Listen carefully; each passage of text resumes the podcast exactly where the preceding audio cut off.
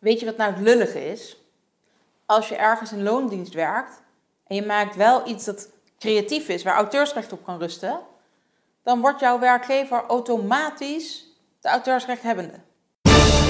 Charlotte, de social media jurist van Nederland. Die werkgever wordt gewoon automatisch auteursrechthebbende, daar kun je niks aan doen. Hoeft niet in die arbeidsovereenkomst te staan. Juist niet, want dat wordt dus al geregeld door de wet, dus dan hoeft het niet meer in die overeenkomst. Wil je daarvan afwijken, dan is het natuurlijk wel belangrijk om dat in bijvoorbeeld de arbeidsovereenkomst op te nemen. Maar goed, wanneer wordt die werkgever nou eigenlijk auteursrechthebbende? Het gaat namelijk om werken die je maakt, die ook, wat ook hoort bij de functie die je hebt. Valt het er nou totaal buiten? Is het iets wat je normaal gesproken absoluut niet, volledig ondenkbaar in je werk zou kunnen doen, dan blijf je ook zelf auteursrechthebbende. Dan maakt het niet uit waar je dat gemaakt hebt uh, en ook niet in welke tijd je dat gedaan hebt. Dus of je het nou hè, in de tijd gemaakt hebt en of je dat nou op de locatie van je werkgever gedaan hebt, dat is eigenlijk niet zo heel erg relevant. Het gaat er vooral om of het hoort bij je functie. Dat betekent dus ook dat het kan zijn dat je thuis hebt zitten werken. En misschien eigenlijk helemaal niet per se voor je baas, of in elk geval dat je dat niet zo geregistreerd hebt.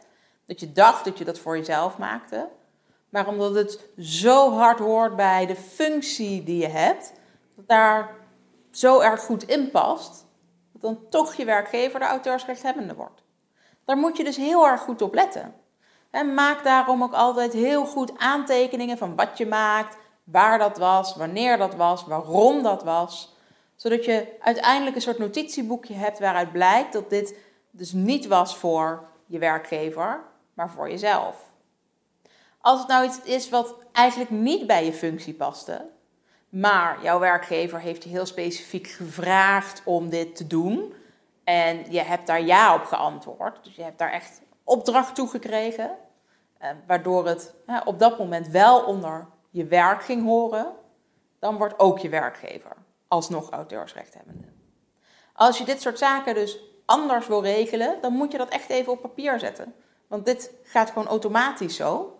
En er zijn natuurlijk al van die grensgevallen, waarbij je misschien niet helemaal zeker weet of je werk, werkgever nou de auteursrechthebbende wordt. Ook dan is het verstandig om bijvoorbeeld gewoon even afspraken te maken met je werkgever. Van goh, ik wil in mijn vrije tijd dit en dit en dat gaan doen.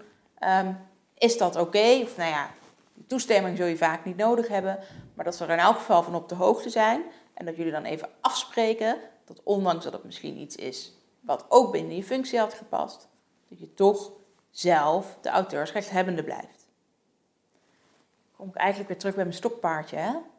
Ja. Spreek het af. Zet het op papier. Daarmee los je bijna alles op.